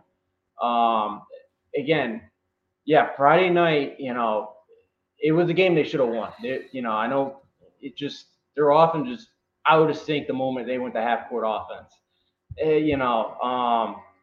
But, in this region right now, if they can get hot and if they can play their game, I do see this team making a run the second weekend. I don't – again, I don't know if they get to – I think they could get to the second weekend. If they can play up-tempo, they can play good defense. If guys can step around Boaknight, because Boaknight was not healthy Friday night. You can see the cramps were still bothering them. But, I could see this team making a run. And then, actually, Dan Hurley does have a lot of respect for Nate Oates because I don't remember when he had E.C. Matthews up at Rhode Island. I don't know if you remember him. I remember the name, yeah. Yeah, Nate Oates was actually his high school coach. So when Dan was recruiting E.C. Matthews, when his brother Bobby was still out on his staff at Rhode Island, and he said, hey, whenever you get a head coaching gig, go get Nate Oates as assistant coach. He's that good. And Bobby hired him at Buffalo, got the job after. Bobby left for Arizona State, and the rest is history. So wow. Dan's got a lot of respect for Nate Oates. So, I think Alabama will beat them if it gets to that point, but I could definitely see them knocking off the Crimson Tide. I think they match up well with them. I think they got the right – they're in the right region. I think they got the right 2 seed for them. Yeah, we'll see what happens. We'll see what happens there, but we'll preview the East region, and obviously look at the East region. You got Michigan. We talked about Alabama, Texas, Florida State, and UConn, and LSU. And I think this is an interesting region. I think this is probably the most wide open region of any region. Any of the four regions, I think this is the most wide open region. So I think in this region, I think Michigan is definitely not a sure thing. I'm not going to give away my pick, but I wouldn't be surprised if LSU, with the talent they have, with Thomas, with Javonte Smart, with Wofford, with the talent they have, I wouldn't be surprised if LSU upset Michigan. And you look at Texas. I think if they could get Jones, and they can get Jones, they can get good inside play. Good. I think with their guards, I think Texas has a very good chance of winning this region. And we already talked about Alabama, so I think this is a very, very interesting region, the East region. Yeah, it's wide open. I don't know what's going on with Livers. He's going to play. They should be able to get by Saturday without him. Depending who they play, the playing game, everyone's that playing game. LSU, St. Bonaventure, it's I could see both of the only thing I worry about St. Bonaventure, because you talked about, so I won't really mention, because LSU could definitely win. I could definitely see them making an Elite Eight run here. St. Bonaventure is so good defensively. Kenny Lofton is a really, really good guard. But they're Kenny Lofton. Yeah. You probably remember the name, right? Yeah. Former Indian Yankee. Yeah. Yankee. Yeah. So same body, they're last in the country in bench points and bench. You know, they're in minutes per game by the bench, so they're really starter heavy. Oh, please don't sleep on BYU. Come on. If they could shoot. If they can knock down some shots, they have size. Yeah, and they did give Gonzaga a good game in the championship in the West Coast Conference championship game. Yeah, they did. So I could see BYU making a run this Week 16, especially to get a UCLA. If the UCLA beats Michigan State, UCLA's really banged up. I could see it. Texas, I think could make a run. They played well in the Big 12 tournament. I like the way they're playing, but there's still some flaws with this team. But they still have some Final Four potential. This is definitely a wide open bracket. It's definitely the wide open one. It absolutely. This is the most wide open of all of them. So speaking of that, who is your team, your sleeper team that no one's talking about that can make a run in this region? I have the LSU Tigers right now. I think the way they can shoot the basketball, I think Cam Thomas is a good enough guard where he can make plays in March down the stretch that can win you games. If LSU can get enough stops, and I think if Will Wade can draw up some better end-of-game plays here. Man, yeah, we saw that, yeah. Sunday. Yeah. Then I feel pretty confident that LSU can make a run the second weekend, Elite Eight. Again, the way they shoot, and if they match up with an Alabama again, I could see them making the Final Four, but if the D can make that, because Watford been playing, I think he averaged like over 20 points in the SEC tournament. He's playing really well. They have the scoring. It's can they get stops in this in the tournament to be able to win this game or to make a run. And I actually agree with you there. I agree with LSU. I have them in my Elite Eight. I have them in my Elite Eight in this region. So I definitely agree with you about them being the sleeper team that's going to make a run. What is your big upset in this region? I got nobody's really to Abilene Christian knocking off Texas. Wow. This is a team that gave Arkansas all they can handle. They lost by 13, but Arkansas hit some shots late. And a team that only lost by 7 to Texas Tech. This is a team that could score. They got some size. They've already been in a tournament too. I know Kentucky absolutely whiplashed them a couple years ago. But, battle between Texas colleges, a newer D1 team here. And this team, they force over 20 turnovers a game with their pressure. Again, if Texas comes in here loosey with the ball, makes some bad passes here, Abilene, they get some, the Wildcats can turn that into layups. I could see Abilene Christian knocking off the Longhorns. I really could. My big upset is UNC Greensboro over Florida State because of Isaiah Miller, 2-time Southern Conference Player of the Year. I'm going with UNC Greensboro over Florida State. That's my big upset. You know who the last player was? Oh, sorry. No, go on. You know who the last player was to win 2 Southern Conference Player of the Years? No. Steph Curry. I'm not trying to call him Steph Curry, but Isaiah Miller is a really, really good guard. That was a close one for me, but I love watching Isaiah Miller play. He's really, really good. Yeah, that's my big upset. So, who do you think wins the East region? Right now, I got Alabama at the moment. I got Alabama at the moment. I like Nate Oates. I think they play better defense than LSU does, and I think that what gives them over the top right now. But I got the Crimson Tide right now going to the Final Four.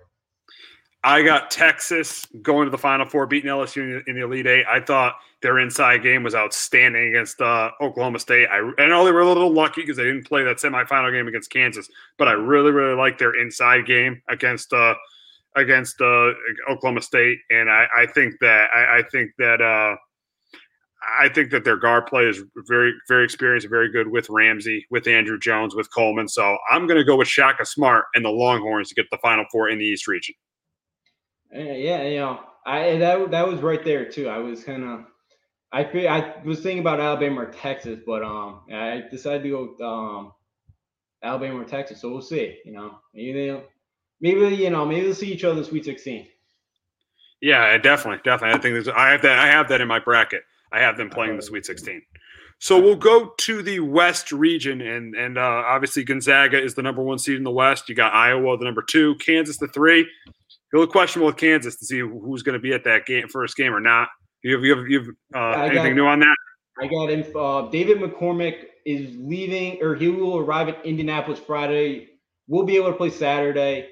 Jalen Wilson will not be available until Monday. I guess he's coming up this weekend, so they won't have Wilson against Eastern Washington. And then like Tristan Yorkbrain only has a Texas game. I think he's 2 until next week. He tested positive for COVID, so I think he's out for another. He may not arrive till next week.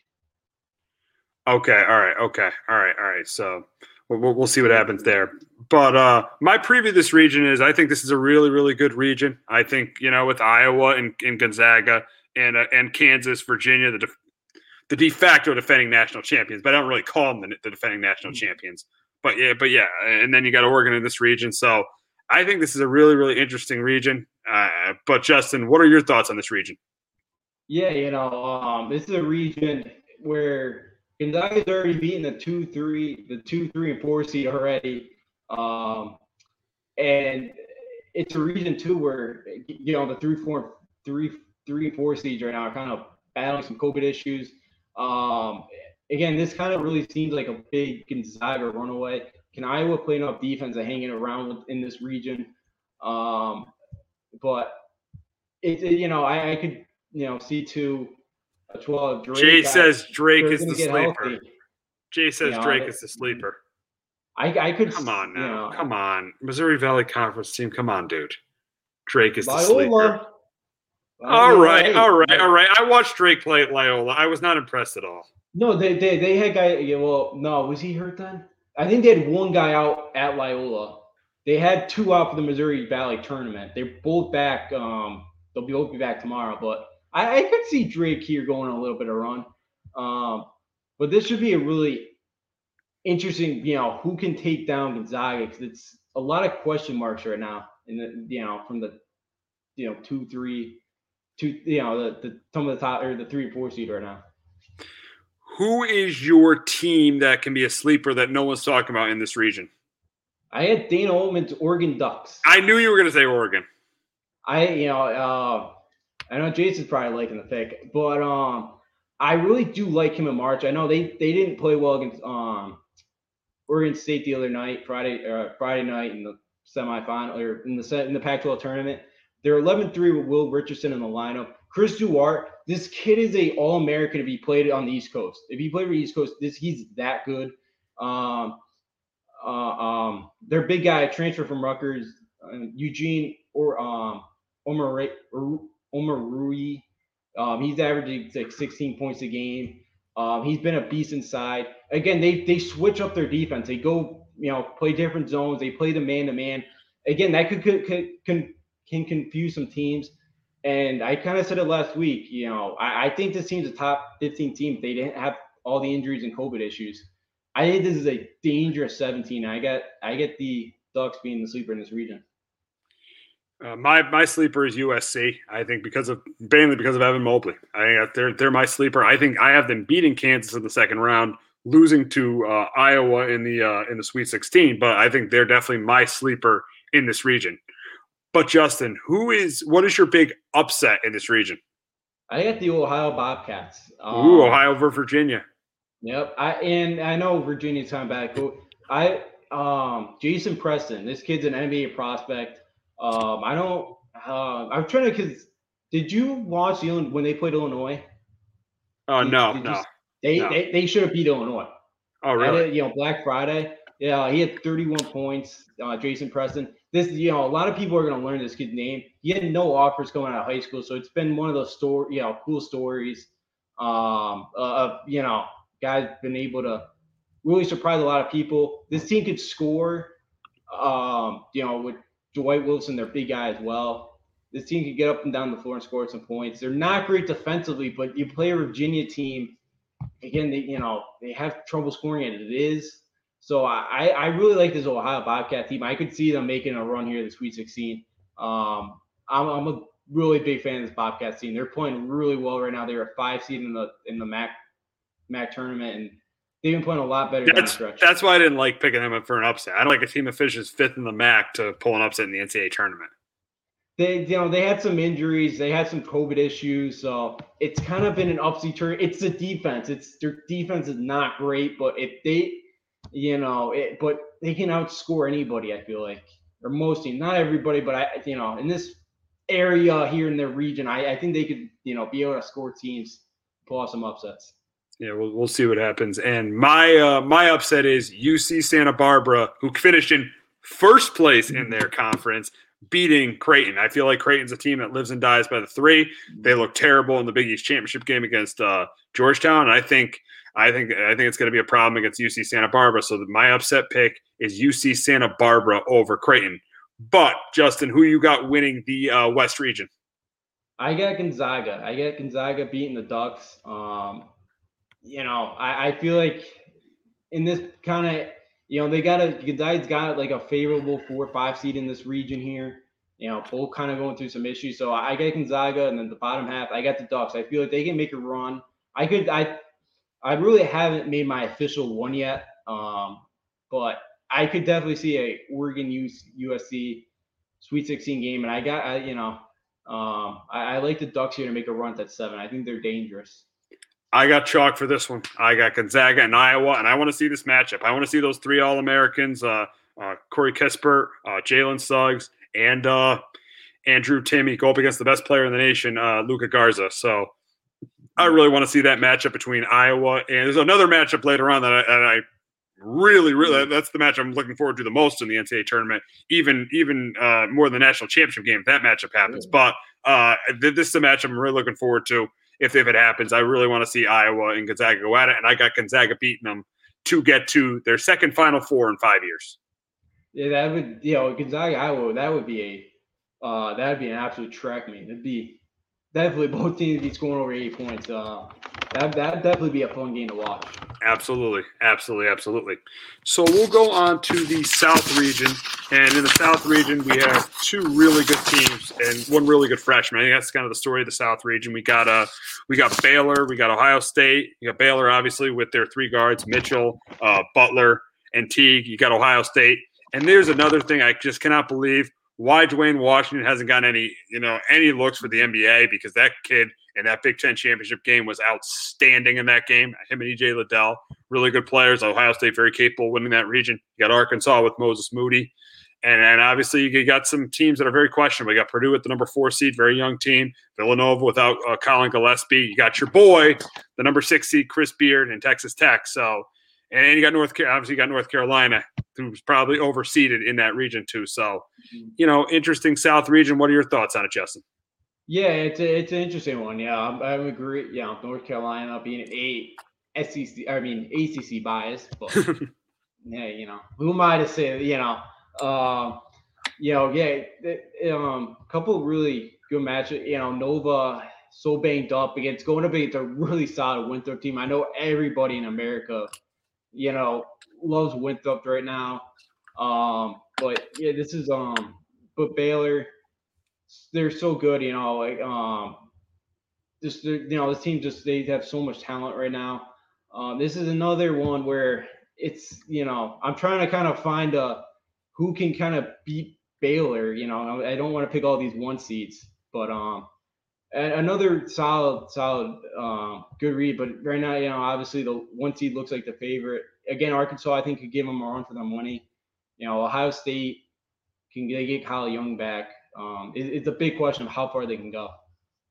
Absolutely. It'll definitely be interesting to see how far Ohio State could go. But I do think they very easily get to the Sweet 16, because I think they could they'll beat Oral Roberts. They could beat whoever they play in the second round, Virginia Tech or Florida. So I think Ohio State will. I don't care if Kyle Young's out or not. I think they'll get at least the Sweet 16. Then once they get into, like, if they have to go play Arkansas, then that'll determine if they need Kyle Young or not. But in this region, who is your sleeper team in this region? I've been going back and forth on Winthrop and Colgate, because everybody's on Winthrop. Oh, here we go. Utah State's gonna. Of course, he's picking Utah State. Of course, you know they can't win. They can't win the Mountain West, but they're going to be, you know, a team that played in the national championship game 2 years ago. You know, I know it's March Madness and only 11th seed. We know Jace is picking that because he's biased because his mom went to Utah State. And, you know, I could see it. I'll talk about my Chris Beer. He is no longer my favorite coach in college basketball anymore. I'm done with that. What happened there? The Texas game. Blew 3 games in double-digit leads. Just kept throwing them away. So now you're done with Chris Beard. Yeah, I'm on the Lon Kruger. Lon Kruger. Oh, man. Okay. He's been a solid coach. Okay, and gotcha. Gotcha. For a long time. But, gotcha. I get the Colgate Raiders. I think really wow. One of my friends said that too. Colgate was pretty good. They are. Yeah, 2018. Remember, they went off by 7 to Tennessee as a 15 seed. Their best player actually went to Cincinnati as a grad transfer last year. So he's gone from that team. But Jordan Burns can really shoot. This is a team that they're really good with the ball. They share it. They take care of it. Look, it's going to be a huge step up from competition. That's what I'm worried about in this game. But Arkansas is not great defensively. I feel like if Colgate can get some stops, they still have some key guys that were on that team for 2018. I think they very well could pull off a game against Arkansas. This is like one of the most excited first round games I'm ready for. It's like the second game, the kickoff tournament on Friday. Like I'm excited. This is going to be a track meet. Both teams love to shoot the 3 ball. Both teams hit a lot of threes, so I'm excited. I think Colgate could do it with the way they shoot the basketball. Yeah, we'll see there. My sleeper is Winthrop. I just think 23-1, the number 12 seed. I got them going to the Sweet 16. I got them making a run to the Sweet 16. This team definitely could make a run. I think this is the mid-major that can make a run. Looking at their record, I got them beating Villanova because Villanova's banged up. So I got Winthrop. That's my sleeper team. But, Justin, what's your big upset in this region? It might be the same team as your sleeper, right? Yeah, no, actually, I am going back to Chris Beard here. Really? Wow. You're going to make Jason's mom proud and go with Utah State. No, I did think about Utah State knocking them out because I could definitely see that with the way Utah State can score. Texas Tech is just they just took. Besides Mac McClellan, they have nothing right now. But I like the way they defend. I feel like the way Texas Tech plays defense, I feel like they can win a couple games. If anybody could step up besides Mac McClung, I feel like they could go on the Sweet 16, maybe even Elite 8 here. But they have to have the second guy. Again, Chris Beard did not really impress me. Now, one of the things is his associate coach left to go to Georgia Southern last past year. So something's kind of – I'm wondering if the associate head coach kind of was the kind of the big help for him and maybe someone's run. I don't know. I'm starting to maybe go lean that way. But I still will take Texas Tech here. You know, if they look terrible on Friday, I'm done with Chris Beard and Texas Tech. I will not be praising him anymore. Wow. So we kind of did it in reverse with you. We did your upset pick, and then we did with the Colgate, and then we did the sleeper right there. Oh, my bad. I thought you said upset and then sleeper. My bad. Yeah, That's fine. Because I did my upset pick, and now I'm going to do my sleeper. No, I did my sleeper. Now I'm going to do my upset. This is going to surprise some people. I'm going North Texas over Purdue, and here's why. In North Texas championship game, they contained a pretty good big from Western Kentucky. They contained him. And I think that, you know, Purdue's best player is a young team. I think that happens again. And I got North Texas pulling off the big upset over Purdue. I like that one. You know, I really do. Because they're really great defensively. You know, they did a good job on Bassey on a Saturday night. Their issue at times is it's scoring at times. They kind of go through lulls.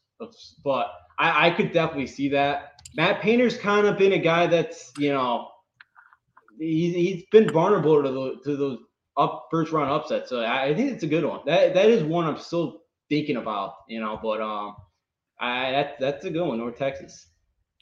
So who do you got winning the South region? I got Baylor beating Arkansas. It's chalk right now.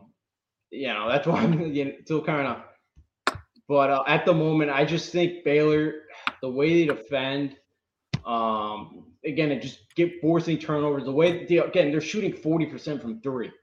Like, you know, they just have so many weapons.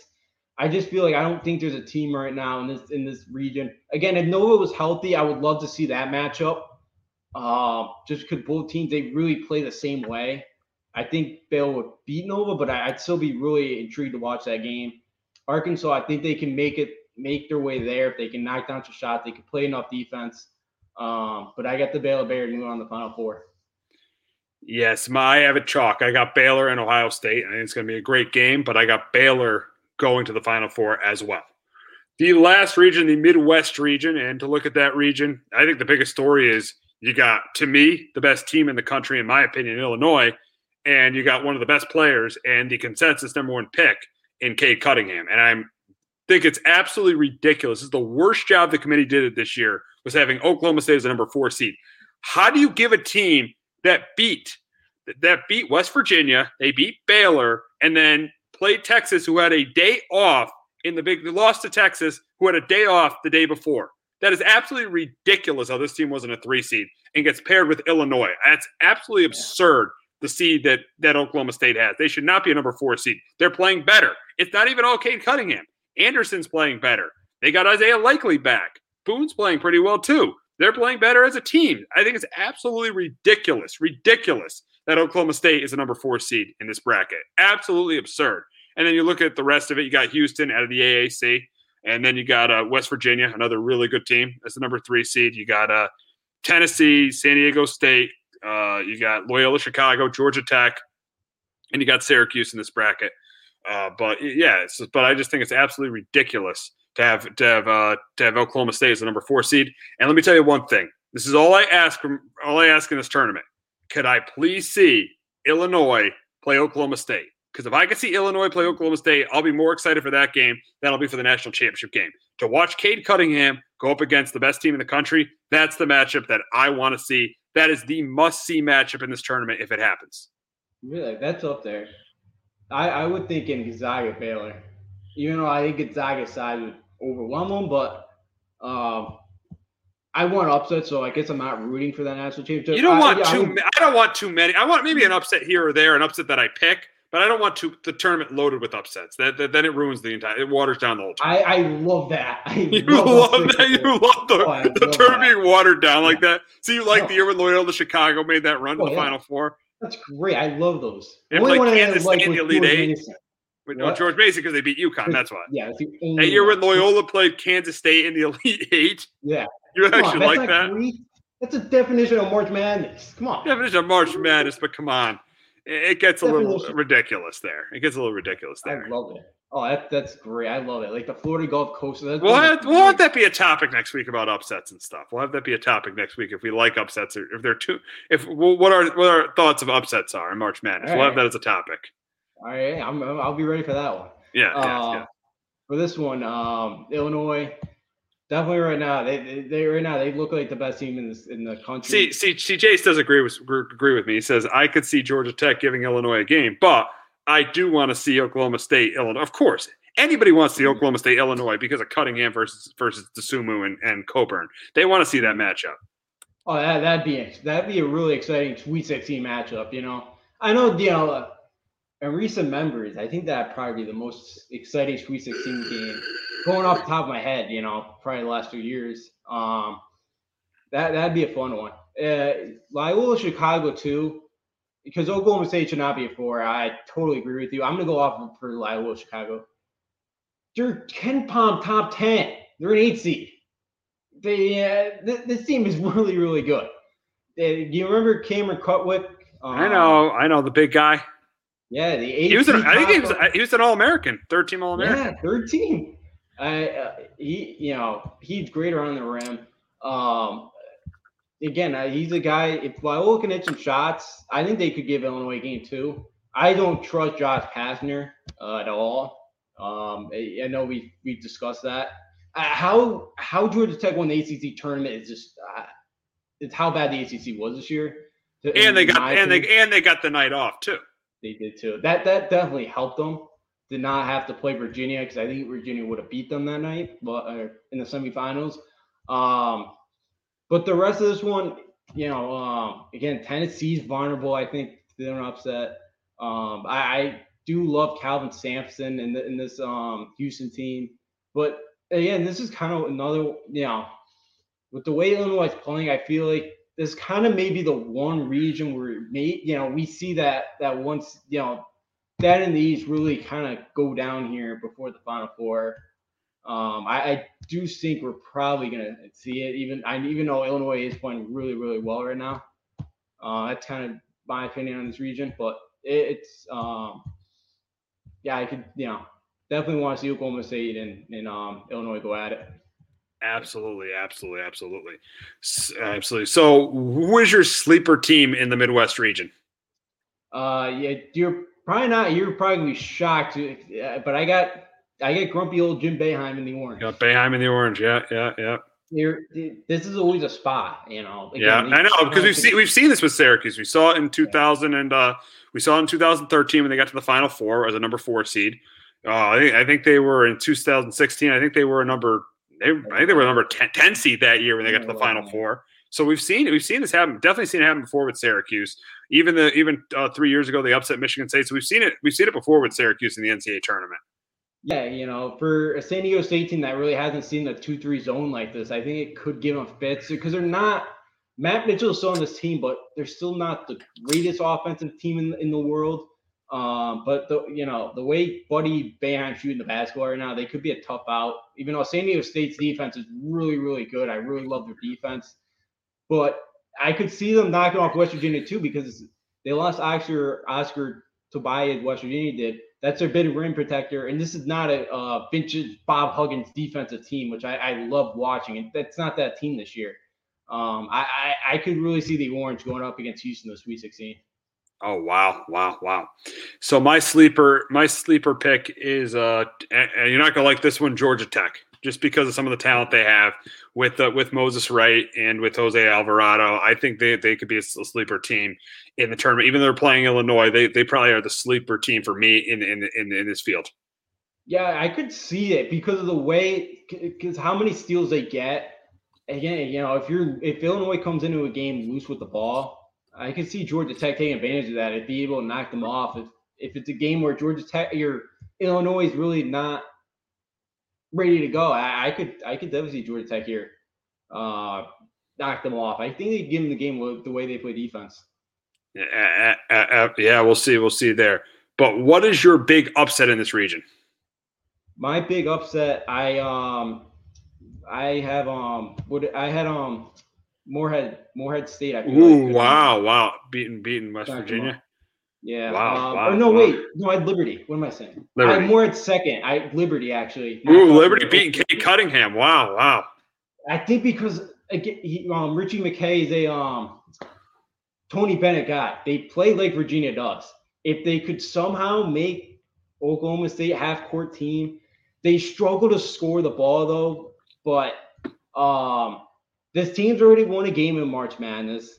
I feel like Oak State, if they could kind of slow down Cade Cunningham and make somebody else beat them, which they've been doing better of late, but still, I think Liberty is a team to watch out for with the way they play. If they can kind of keep the games in the 60s, I do really like this Liberty team. This who they beat? I think they beat They pounded South Carolina by 16. They beat Mississippi State. They gave Purdue all they can handle. They played TCU tough.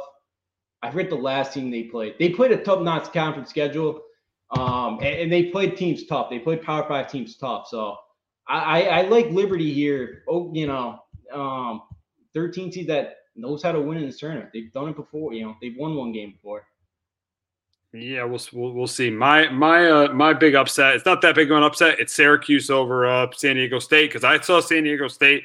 I saw they shot under like 30% from three in the Mountain West Championship game, and you're gonna have to shoot threes to beat Syracuse, and I don't think they're gonna be able to do it. Yeah, I can see they that's their kind of their one weakness is shooting. They're good on the glass, but yeah, I could kind of see Syracuse knocking them off. because their only offense really is Matt Mitchell. He's the one big guy you really got to slow down that team. Absolutely, absolutely. So who do you have winning the Midwest region? I got Houston. I got the Houston Cougars. Ooh, wow. You got Houston. I got Houston. Now who do you have the beating? Oklahoma State, even though I have Liberty. I know. So that's why I'm like really worried. That's why I was going back and forth on Moorhead. Yeah. But I think if Oklahoma State can get by, I think they can knock off Illinois. What don't you like about Illinois? I like this team with DeSumo and Coburn. My problem is I can't have 3-1 seeds. That's against the way you pick. You don't like the chalk at all, so you don't like taking 3-1 seeds. Yep, and then it's like I got to find a six seed or something. I got to find like a four. I try to find like the big upsets in this thing. I have not made like an official bracket yet. I'll wait till Friday morning. And you probably have a bunch of brackets too. Oh, I do. It's the 25 brackets ESPN gives you. Of course, I do one. I don't like doing multiple brackets. I do one. I'm all in on one. I do one. I do six pools, but I do one bracket. Same bracket for each one. Yeah, wow. I don't know. I don't know. I'm trying to chase the perfect bracket. That's what I don't know why I'm always trying to chase that perfect bracket. Wow. That's why. Were you almost close? I've gotten to midway Saturday, perfect, and then I lost. Oh, really? Wow. So that's the best I've done. Have you ever had a great bracket? I think 2 years ago I had Virginia winning it versus Texas State or Texas Tech. I think was kind of my best one. I think totally. I had 1 year. I had a really good bracket, 2012. I picked all the NBA talent, and it got me really far. It did, yeah. But Ohio State blew that semi. I had Ohio State beating Calipari in Kentucky, but Ohio State blew that semifinal game against Kansas. But I had a great bracket that year. Did you? Who'd you have in the Final Four? Do you have I had Louisville. I had perfect. I had Louisville, Kentucky, Ohio State, and Kansas. And the reason I did it was because I liked all the NBA talent. I love Kentucky's NBA talent. I like Thomas Robinson. I like Jared Sullinger. So I liked all the NBA talent. So I picked it because Louisville was a 4 seed. I had Louisville in Florida in the Elite Eight that year because of Bradley Beal. Really? Yeah. Usually that hasn't panned out the last few years. It never does. That was the 1 year it panned out, and I picked it based on that, and actually had one of my best brackets. But then I did 2014, and I had a terrible bracket because I picked on NBA talent. Oh, did you? UConn boys. Yeah, exactly. Yeah, with the shocker. But but going back to who I got winning the Midwest region, I got Illinois beating West Virginia. I like West Virginia. I like Juice McBride. I like Sam McNeil, and obviously Illinois. To me, they're the best team in the country. Yeah, Illinois. They're playing really well. I like them. I cannot have the three teams in the Final Four. For some reason, you can't. No. I can't. Yeah, I'm trying to chase because I know it's not happening. So I'm trying to find those 3 seeds that Gotcha. Yeah. Nobody's looking at. Gotcha. So my Final Four is Gonzaga, Texas, Baylor, and Illinois. So I have Gonzaga beating Texas in the first semi, Baylor beating Illinois in the second semi, and then I'll give you the national championship after. Give me my national championship after you give me your Final Four. So I got Gonzaga, Alabama, and I'm not going to be like the rest of the country. I got Alabama knocking on Gonzaga. I don't want to be with the rest of the country. Wow. And then I have Houston, Baylor. Yeah. And I do have Baylor knocking off Houston, even though I want to pick Houston. Yeah, okay. All right. So now I'll give my national championship pick. I got Illinois beating Gonzaga in the national championship game. So you're pretty much like the rest of America. Pretty much like the rest of America, but I didn't take Gonzaga. I took Illinois. No, you didn't. You took Illinois. I'll give you that. I took Illinois. I have Baylor and Bama. I have Bama winning it at the moment. Wow. You like – you really like Bama. I do – but the worry is the three-pointers. Again, this is not my final thing yet, but at the moment I am favoring Alabama over Baylor. Yeah. I also try to find the team that is less popular as well. Of course. That's what I'm trying to do. Yeah. So you could win. That's kind of a way to win. Yeah, that's my thinking. That's why I look at the 3 and 4 seeds. Gotcha. Even though sometimes it doesn't pan out, sometimes it does. Yeah. So, yeah, so it should be a great weekend. March Madness is back for the first time in 2 years. It's great to have it back, and it starts tomorrow, the first four games, but then everything gets going on Friday. So we're really, really excited for that. But we have to talk about some sad news at UConn, and that's Geno Auriemma, unfortunately tested positive for COVID, and he's asymptomatic, so he'll rejoin the team on March 24th. But just really, we just hope he's okay, and he'll be and hope he'll be okay to be back on the 24th. Yeah, definitely. You know, hopefully, I think I heard, you know, no symptoms, I think a day or two ago, which is a good sign.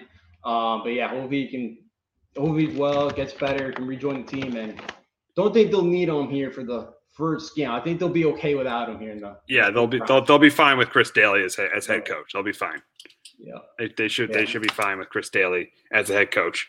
But one final piece of news before we end the show, and that is LeBron James, a Yankee fan, is now a part owner of the Red Sox. So kind of interesting there. He's joining, you know, the Fenway Sports Group, him and Maverick Carter as partial owners of the Red Sox. So kind of interesting there. It'll be fun. Makes them fun to see, you know, the box at Fenway Park, seeing LeBron in that. I don't know how many games he'll go to, but seeing LeBron in that box at Fenway. Yeah, it will. It's interesting. Is he a Yankee fan? Is he a Dodger fan? Because I know he's from Cleveland. Indian fan. I guess maybe just a fan of baseball. I don't know. But yeah, this was a surprise, and I had to do like a double take to actually see it. You know, if I just my eyes just were not deceiving me. But yeah, you know, interesting. It'll be interesting how many games he goes to. But yeah, you know, I guess it kind of helps having some of these big time stars maybe in the game of baseball. I don't know. Who knows? I don't know. Yeah, we'll see. Interesting, but it'll make the Red Sox a little more interesting to see LeBron in the owner's box. Mm-hmm. But that's going to wrap it up this week on Sports Talk with R&J. For our producer, Jace Garcia, and Justin D'Onofrio, I'm Steve Risser. We'll be back next week talking more March Madness, wrapping up NFL free agency, and talking some NBA trade deadline. So everyone, enjoy March Madness and have an outstanding weekend. Red Sox fans have longed to hear it. The Boston Red Sox are world champions. Can you believe it? It hasn't happened at Fenway Park for 95 years. Fires. Swing and a miss. Strike three.